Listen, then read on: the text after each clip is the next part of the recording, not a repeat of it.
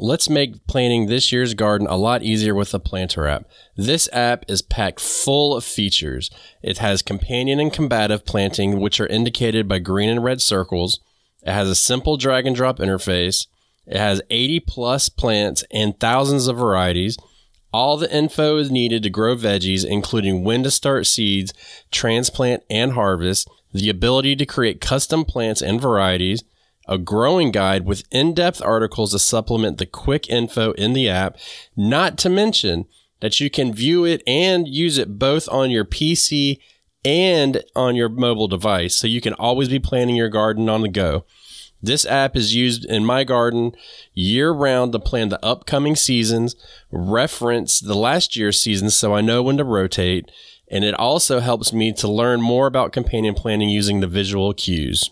When you create your garden, it's going to be based on the dimensions, and each block is going to be a square foot. I've had a lot of fun using this app, and the Planter app, which is spelled P L A N T E R, is available in your app store on both Google and Apple. So, what are you waiting for? Get out there and plan your garden. And use the link below to get a discount on the Planter app. To have a good harvest, one must plant good seeds and must also use the right kind of fertilizer. The carrots have grown large and firm. How good they will taste. So I was just out tinkering with something, Batavia, and I had the worst possible thing happen to me.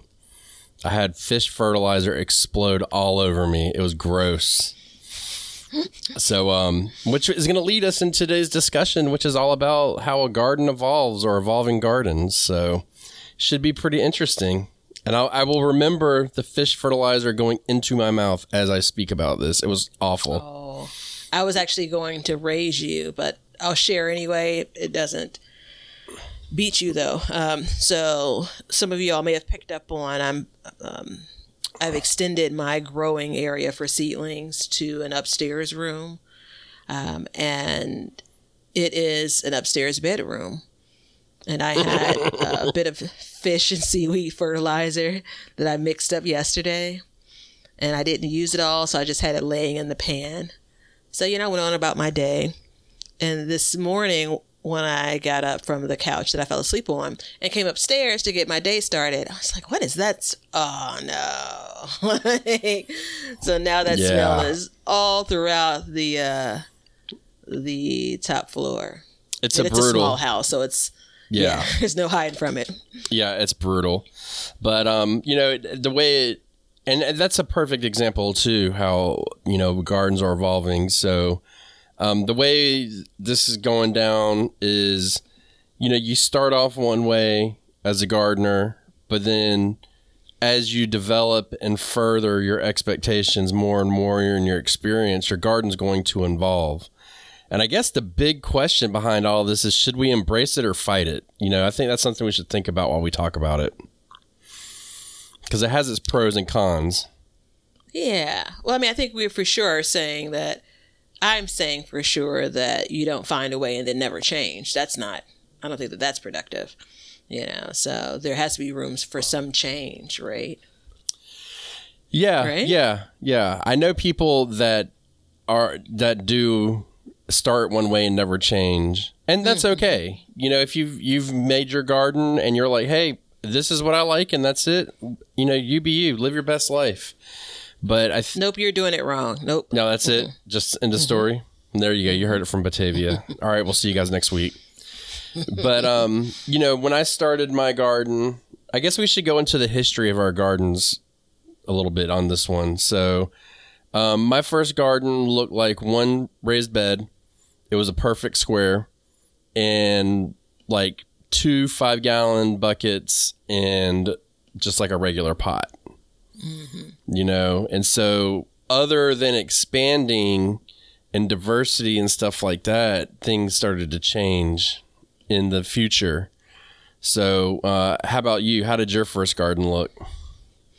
Um, it was a kind of dirt patch, 30 feet by 4 feet along the fence line in my backyard. Um, period. Like there was no, there was I don't even know if I had tomato cages. I must have later that season.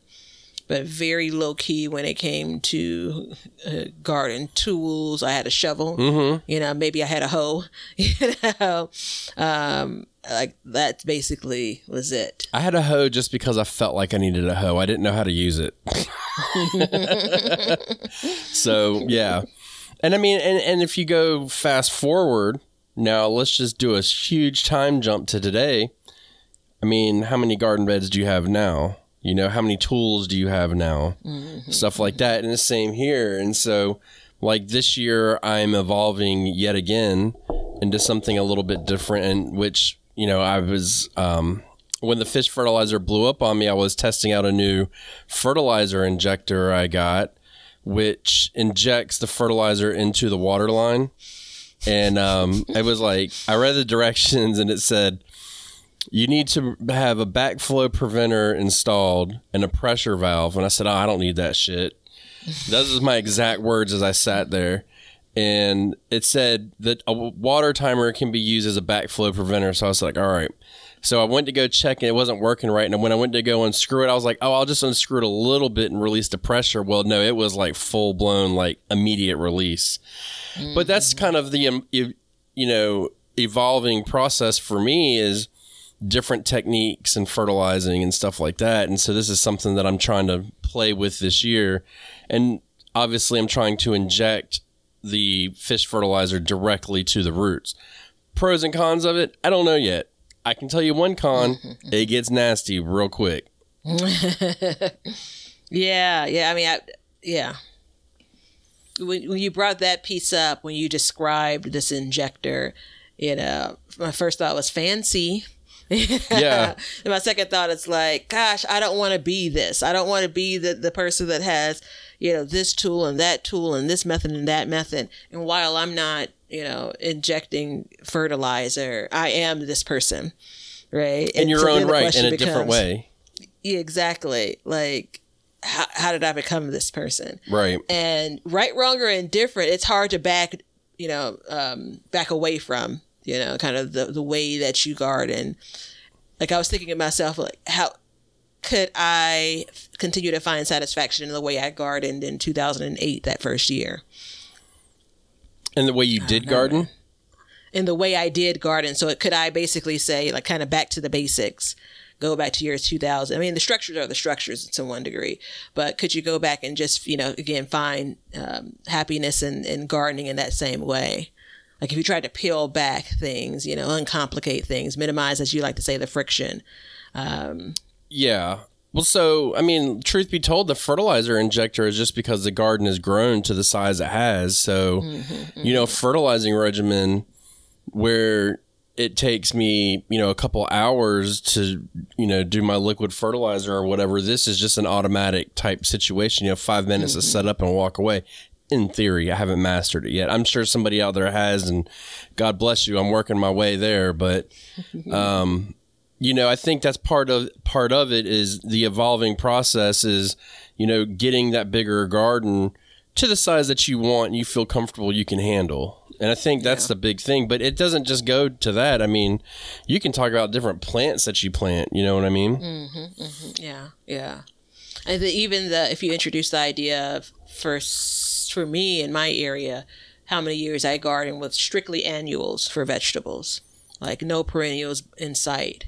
I think um, mint was probably the first one I stumbled across and just didn't realize, like a peppermint, that it was um, supposed. I mean, it comes back, Yeah. right? You know, it doesn't go away and it will take over. So, like, I think one of the big steps is varieties. You know, once you start, you know, dipping in your, your toes into different varieties and stuff like that. And I mean, what's a better example than a tomato? You know, I know we always talk about tomatoes, but they're dear and loved. But I mean, how many different varieties of tomatoes are there to grow? Do you know? um, I believe hundreds, if not more. Like I don't know if it's at the thousands. I'm gonna ask the doctor. You're googling it, yeah. Ten thousand. And there you have it. Yeah, well, that's Wikipedia, so who knows? But I'm not going to dig too deep. But yeah, ten thousand varieties of tomatoes. That's crazy. So on um the Backyard Gardens community garden on Facebook page, which you should join if you'd like. I I posted a question and it was a very I wasn't very clear about the question. Um, so my parents they have always grown Better Boy tomatoes, always, and I posted the question and I was like, "What's so great about Better Boy tomatoes? It's the only thing my parents will grow," and the question really is like they told me they're like you can give us a tomato plant but we're only going to grow better boys. And they've never grown anything else and it's one of those things where like they're totally satisfied with that. You know i think it's one of those things you can get at the mm-hmm. stores are very easy to come by stuff like that get the plants. So i actually went out and bought myself some seeds because i was like i want to know what's so great about a better boy. But they haven't taken that step necessarily to look into it and they don't care to. You know at this mm-hmm. point in their lives like i'm kind of waiting. I'm like all right here we go. This is the year. This is the year. Now they've done it with other things but when it comes to them tomatoes boy they don't even care. And anytime you give them a red tomato like yeah this is a good better boy. I'm like man that ain't no better boy that's a homesteader or something. He's like no that's a better boy so you can't tell him nothing. The big round like i would have never called it this 15 years ago but the big round slicer you know it's it's it's just the red tomato a big red tomato Yeah. right? Um i think sometimes beefsteak gets lumped in with better boys when it comes to like when i used to go to the um you know to your home depots and your lowe's and buy a tomato plant like i was just looking for a big tomato Yeah. that's what i wanted to grow a big red tomato Right. And uh, I I think you said that the key word too is like I would have never said this, but slicer. Like a lot of people that don't garden or are new to it, they don't know the difference that there's a slicer potato, potato, tomato. There's a plum tomato. There's you know everybody knows there's a cherry tomato, but like what what's a slicer? You know what I mean? Like it's just crazy. So once you start learning about that, then you can crack open. I mean, look, they got nine thousand nine hundred ninety nine more varieties to get through. So I'm gonna I'm gonna, I'm gonna try and trick them into growing one. But yeah, look at this Better Boy tomato. This is good. See how this one grows. But there's also a made up mind too. Like a part of their enjoyment is based on their understanding that it's um you know a better boy. Yeah. So So it's, it's the varieties are a big one too, and I would encourage people. I mean, I think for me, that's a big thing about gardening is having that opportunity to grow those different varieties of certain vegetables that you know and love. You know what I mean? yeah, but it also complicates things. I think Uh, you you know that I'm team that. Yeah. Uh, Let me just be very clear because there's some people that may be new. Welcome. And so for those that are not new, you know my like I want to try it. I want to try it all. You know the, the curious gardener in me. Um, but then I, I also recognize that sometimes I'm biting off more than I can chew. That's Sorry. terrible. That was terrible. And it is it does make a complication, but sometimes a variety can fix a certain issue you have with growing a certain vegetable. If I could be any more vague, that would be great, but you know, if you want to grow squash, right? But you don't have enough room, well, they now have squash that grow upright. Mm-hmm. Now, I will say this I've seen them and they don't really grow upright, but they have a more upright profile, saving more space. So, you know, and then you have higher producers and lower producers and stuff like that. There's, you know, disease resistance and all kinds of stuff you can really get into the weeds with. So, it's something that you can definitely, you know, work to your advantage inside of a garden. So um I was just it's I have this this approach that says let me figure the thing out before I expand, right? So let me figure out if I'm growing cucumbers for the first time, I'm going to pick a cucumber variety and grow it. Mm-hmm. And like do I feel like I got my hands around it? Like do do I know how to grow a cucumber?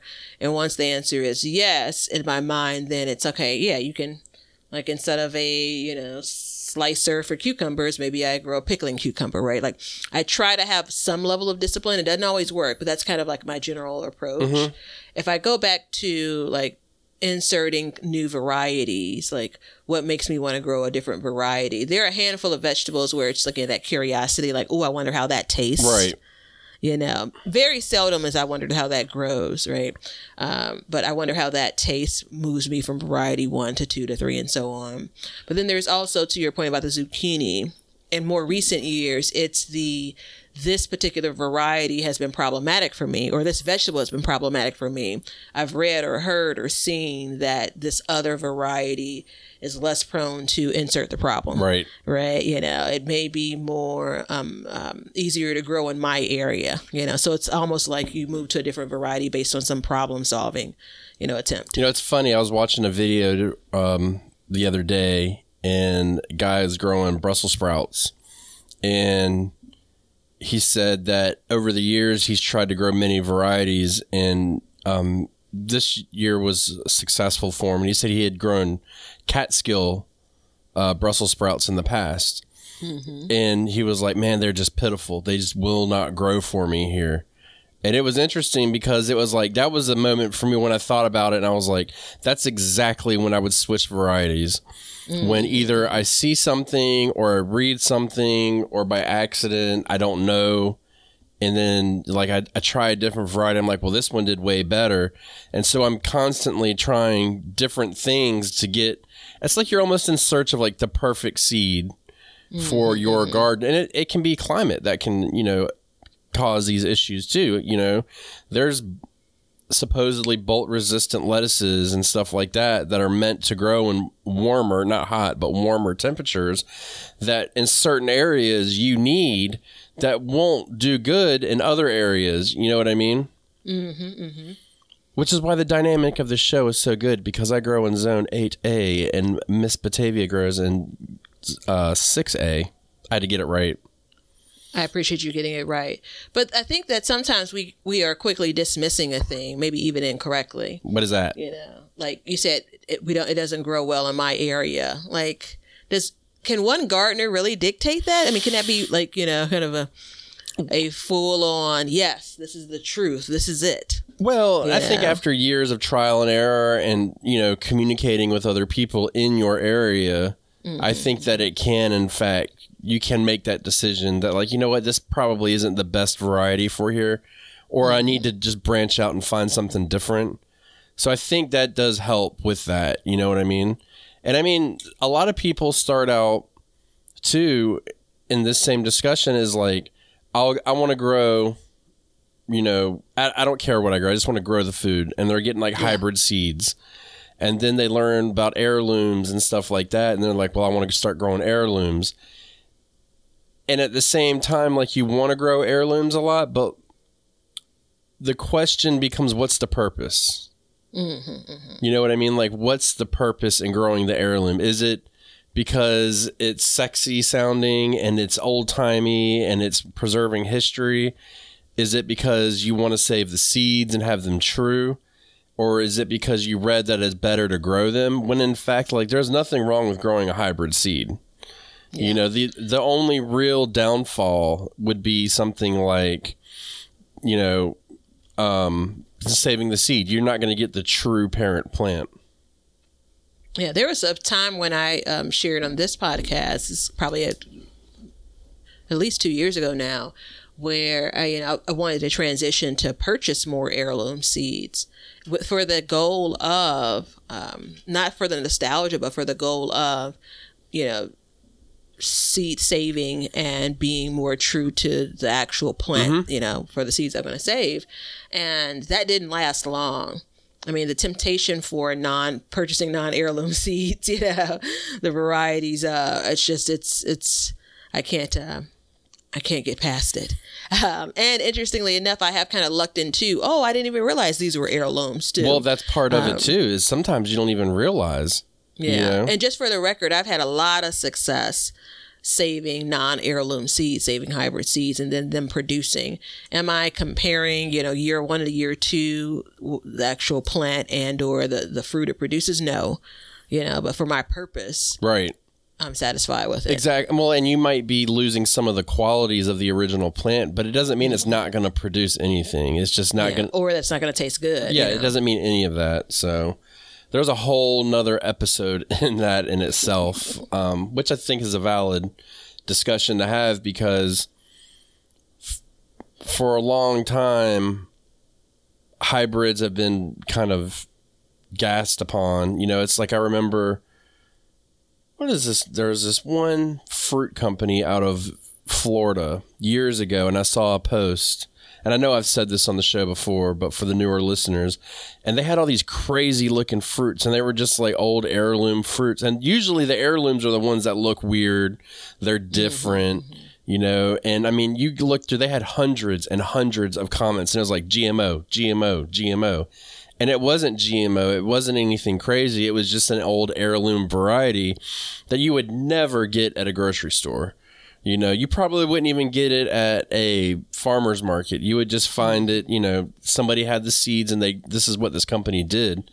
So it's just kind of like this overall you know bad idea about what these seeds are and what these fruits are when you look at them. So, and then that's another way that you can evolve though is by, you know, testing out different things to grow as far as like heirlooms, hybrids, organic versus non-organic, you know.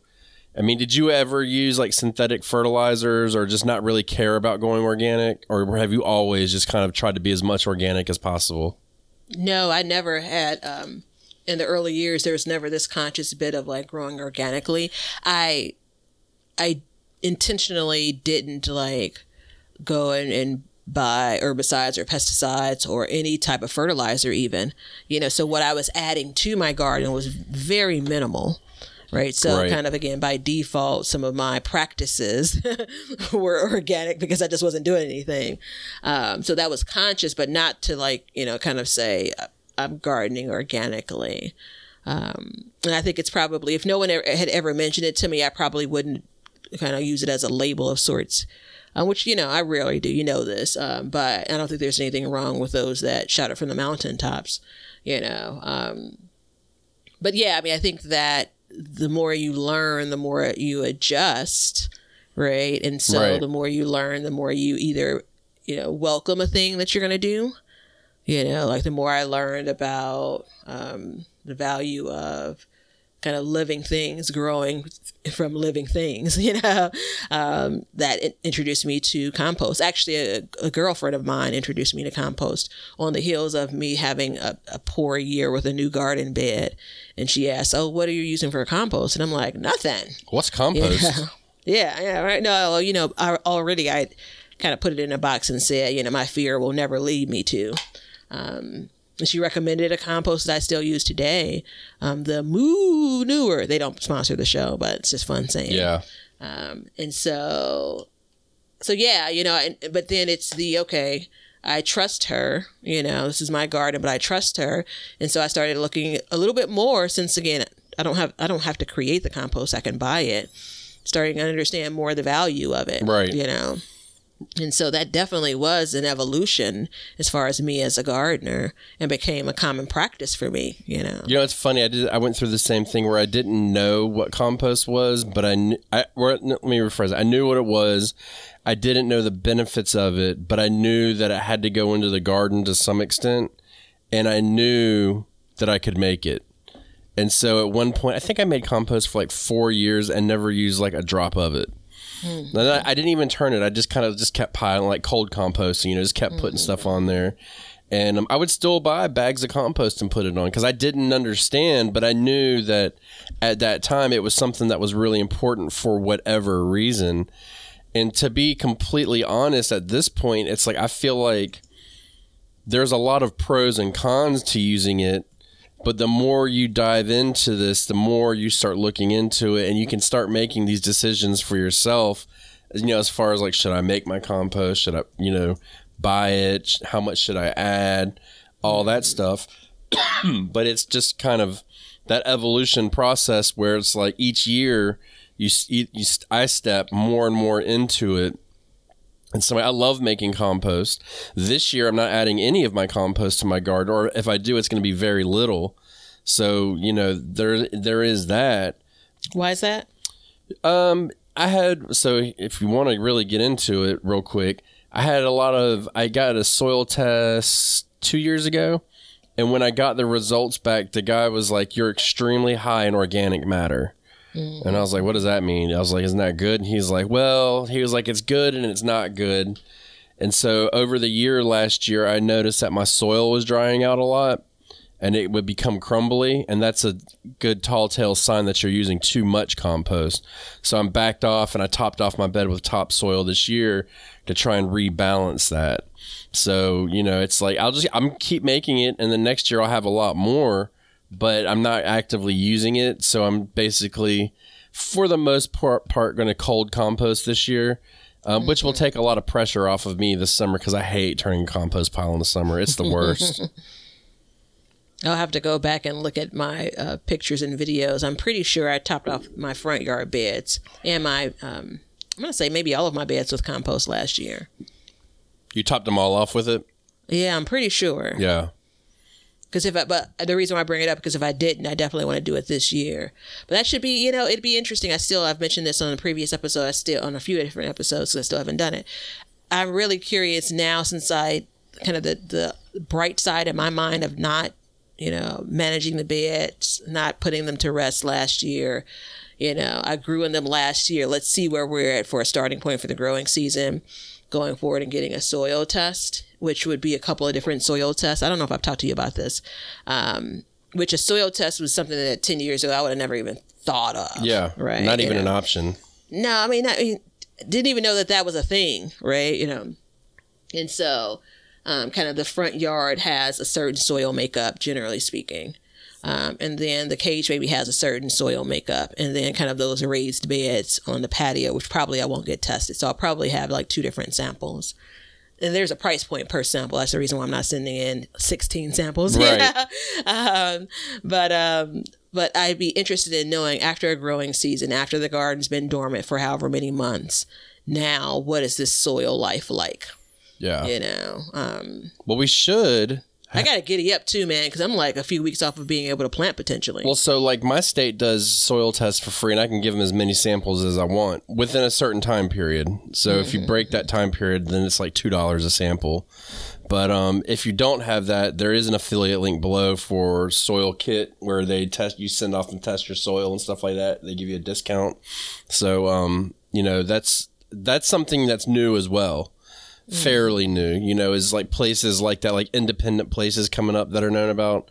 You know, my grandfather back in the 80s, he used to take his soil to the college and ask him to test it. And they were like, What? And he's like, Well, I want to know what's in my soil. And they're like, Really? Nobody does this. And so he would try to adjust. I don't know if he knew what he was doing or what, but that's something that he did back in the day. So, um, but yeah, a lot of states will offer something like that. But see, that's another, that's a perfect example where, you know, when I started, I didn't care what was going on in my soil. I was like, look, I got dirt mm-hmm. and I'm fixing to plant in this dirt mm-hmm. and it's going to grow. And if it's not going to grow, and I started learning about fertilizer, like, then I'm just going to fertilize the crap out of it and I'm going to keep going.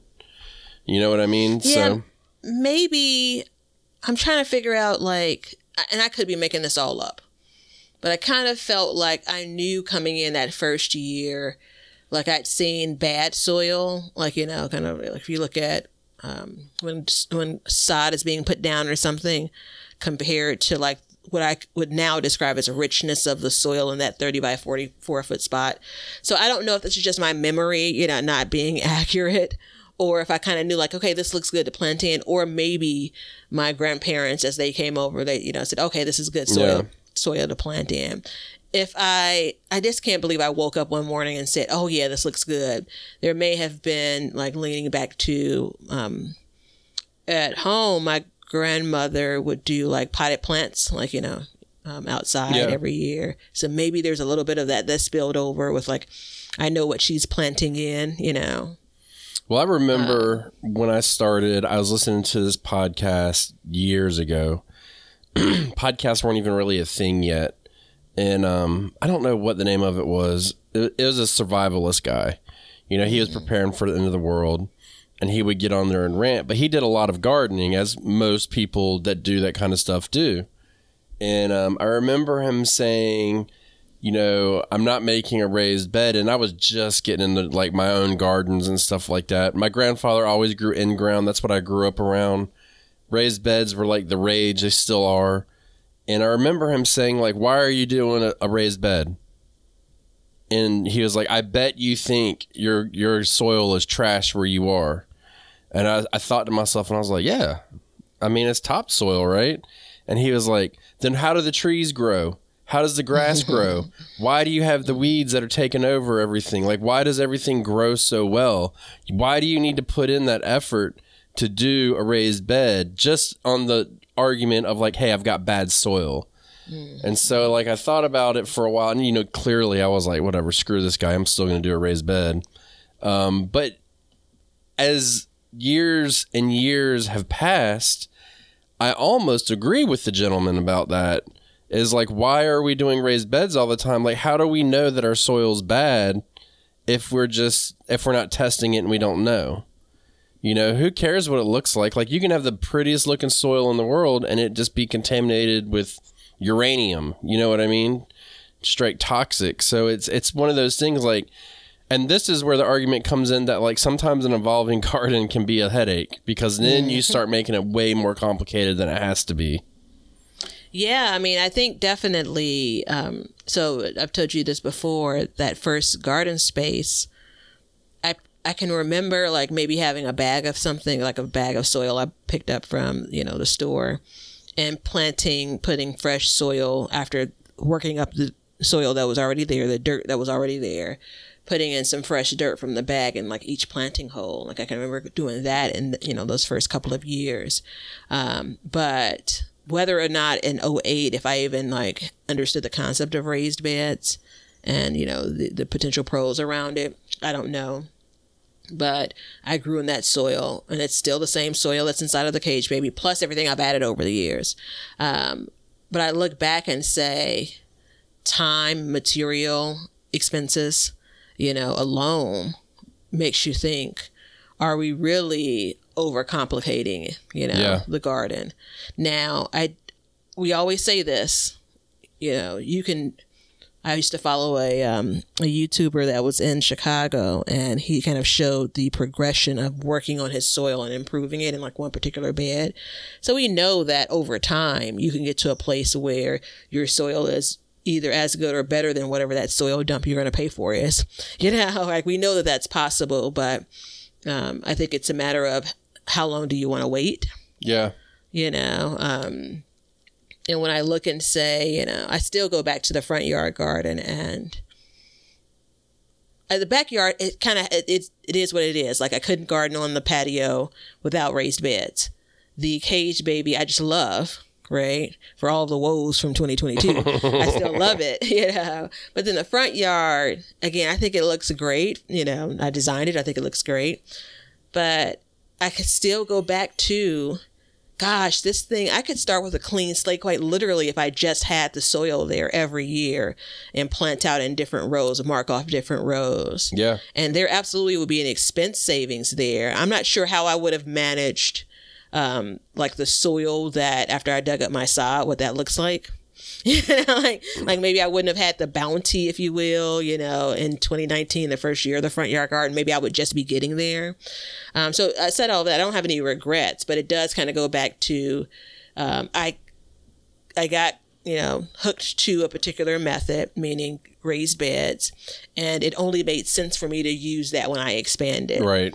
right that's again that's how my mind was wired when it came to that um, but if i had expanded to the front yard garden let's say in 2009 or 2010 maybe it just would be in ground Yeah, I know when I started my wild garden, um, I know everybody's like, oh, here we go hearing about the wild garden, but my favorite this is actually particularly in this, like, it, it was in ground. And I remember the first year, I had a 50 pound watermelon come out of that garden.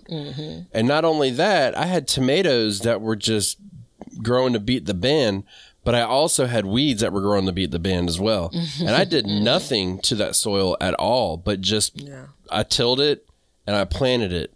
And I mean, clearly, I, I tilled up every weed seed that's been on this planet at the same time and brought them to the surface and then nourished them to health. And, you know, it was amazing. But, you know, that 50 pound watermelon rings very true into my mind because guess how many times I've gotten a 50 pound watermelon with the same seeds since then? It hadn't happened.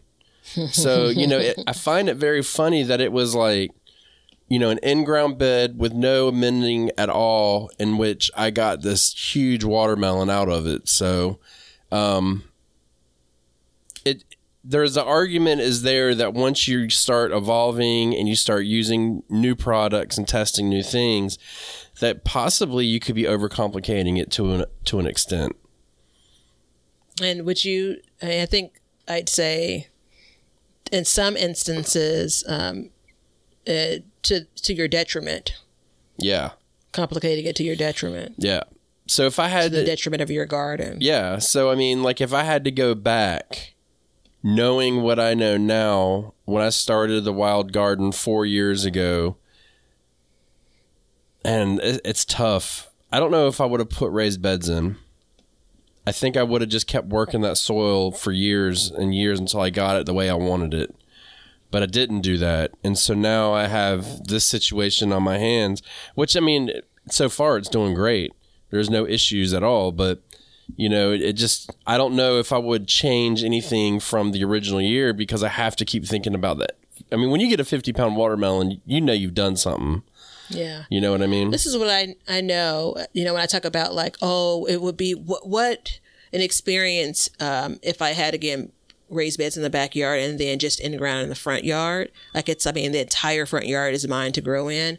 But I know that year one, I would have struggled. Maybe I would have held the line on year two. But if I would have continued to struggle, I would have said, nope, I'm going to go back to what I know, which Yeah. at that time would have been growing in raised beds, getting some soil, you know, um, delivered or, or purchased or whatever have you, you know.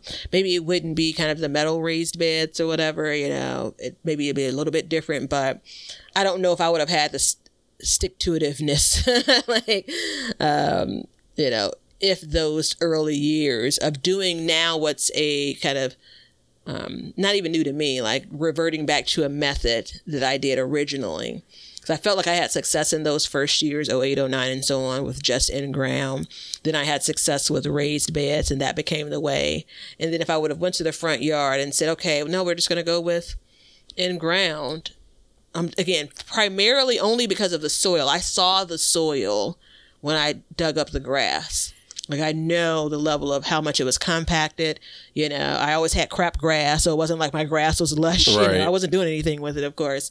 Um, and so I can imagine the struggle I would have had with growing food that first year. Yeah, yeah, and I mean, you know, I, look, if you go and you dig up your soil and you got nothing but rocks, yeah, you need to do something about that. You know, if you've got nothing but clay, like something needs to be done about it.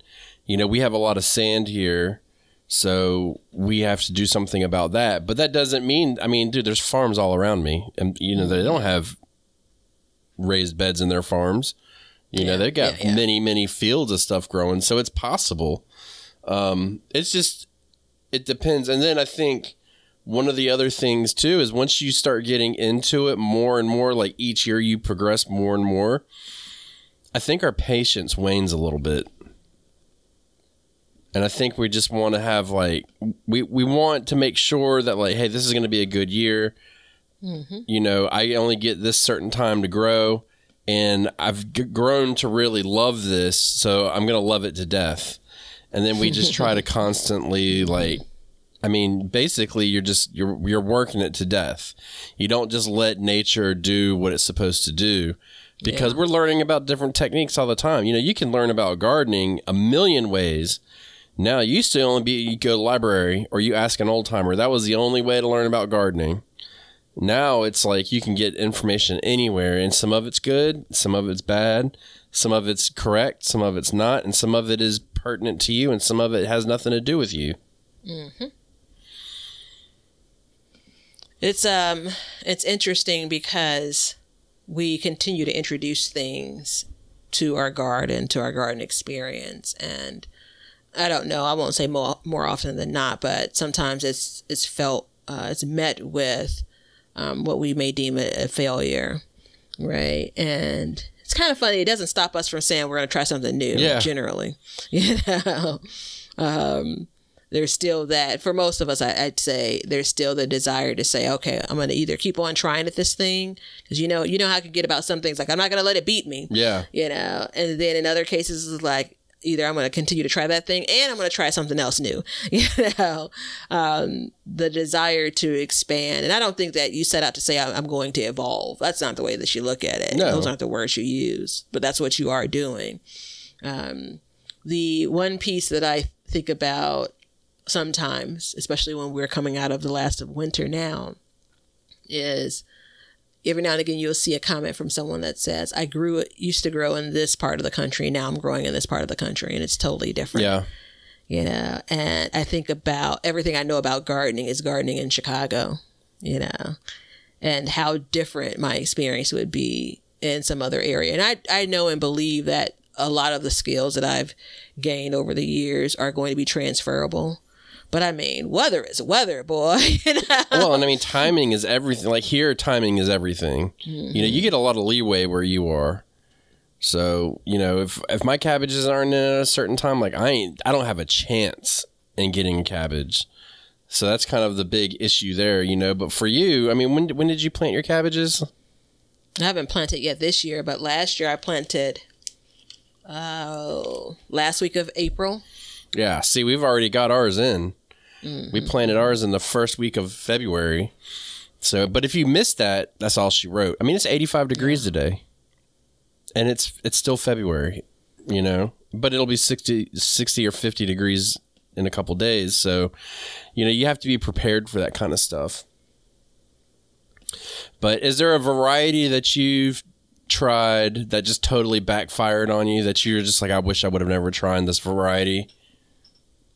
Like you were trying to solve a problem or something like that, and by doing that, No, that's a complicated question. I can't think of anything off the top of my head. Like my attempt to resolve move me to a different, you know, to do something different, and in turn it backfired. So there's a second year of, of failure. No, I mean that couldn't exist in my world. oh, it'd be great to be in Batavia's world. Yeah, for me, it was the year I planted national pickling cucumbers. That really backfired on me, and it's funny. Ever since then, I haven't had a good year of cucumbers since. Oh yeah. So um, hopefully we can fix that this year. But you know, that was one of the issues I had. Is I was like, well, I want a little bit bigger cucumber, so I'm not going to grow my usual Boston pickling cucumbers. Um, so I planted the national pickling cucumber, and I did not know that they were like super susceptible to the uh, cucumber beetle, and they mm. were just riddled you know and it's just i had nothing but problems the whole year with it. If i would have known any better i wouldn't have. So like i at some point it's like well should you mess with success? You know and you, i think as a gardener we have to when we make the decisions to get the seeds and start the gardens and stuff like that we need to take a step back and just look mm. at it and say like hey should i mess with this? Should i change this? Or should i like what's the real reason why i'm planting something different you know what i mean Yeah, and that also um, leads to like how much again going back to how much change you introduce in a particular garden season, because sometimes it's hard to keep track of what really was the cause of a particular issue. yeah You know. It could be a lot of things. It could be a lot of things. But I think over time you start, you know, it's like last year I recognized that I had an irrigation issue. So then this year I've made that change. So then I can kind of eliminate that once I figure out how that runs. So there's there's a lot of different ways to do that. So So the question is should we evolve our gardens? What's your final answer? Absolutely. I think so too. Every every year and and twice in some years. Carefully though and slowly. Mm-hmm. yeah. So you heard it for, here, people. We're going to evolve our gardens. We're going to continue to do so. But in the meantime, you can support us on Patreon. You can come join us on Facebook, or you can check out any of the affiliate links below to help get yourself a discount and help support the show at no extra cost to you. And until next time, continue to learn to grow and grow for change. See ya.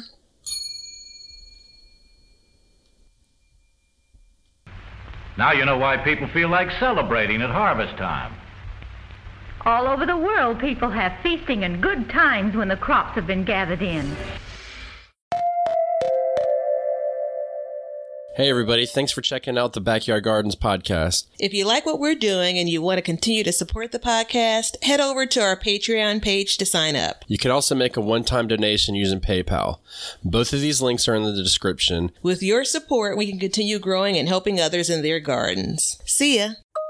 If you guys want some Backyard Gardens gear, Go to the link below and check out our t shirts, mugs, pint glasses, and other gear. all purchases go towards helping to support the show, so thank you so much in advance, and we hope you enjoy. We want everybody to have a garden, and we're going to give you a chance to win free seeds every month. Head over to backyardgardenstv.com and enter your email address to be entered in all of our giveaways. Good luck! We want you to be a part of our gardening community. DM us a picture of your garden at Backyard Gardens TV on Instagram and we will share it with our listeners.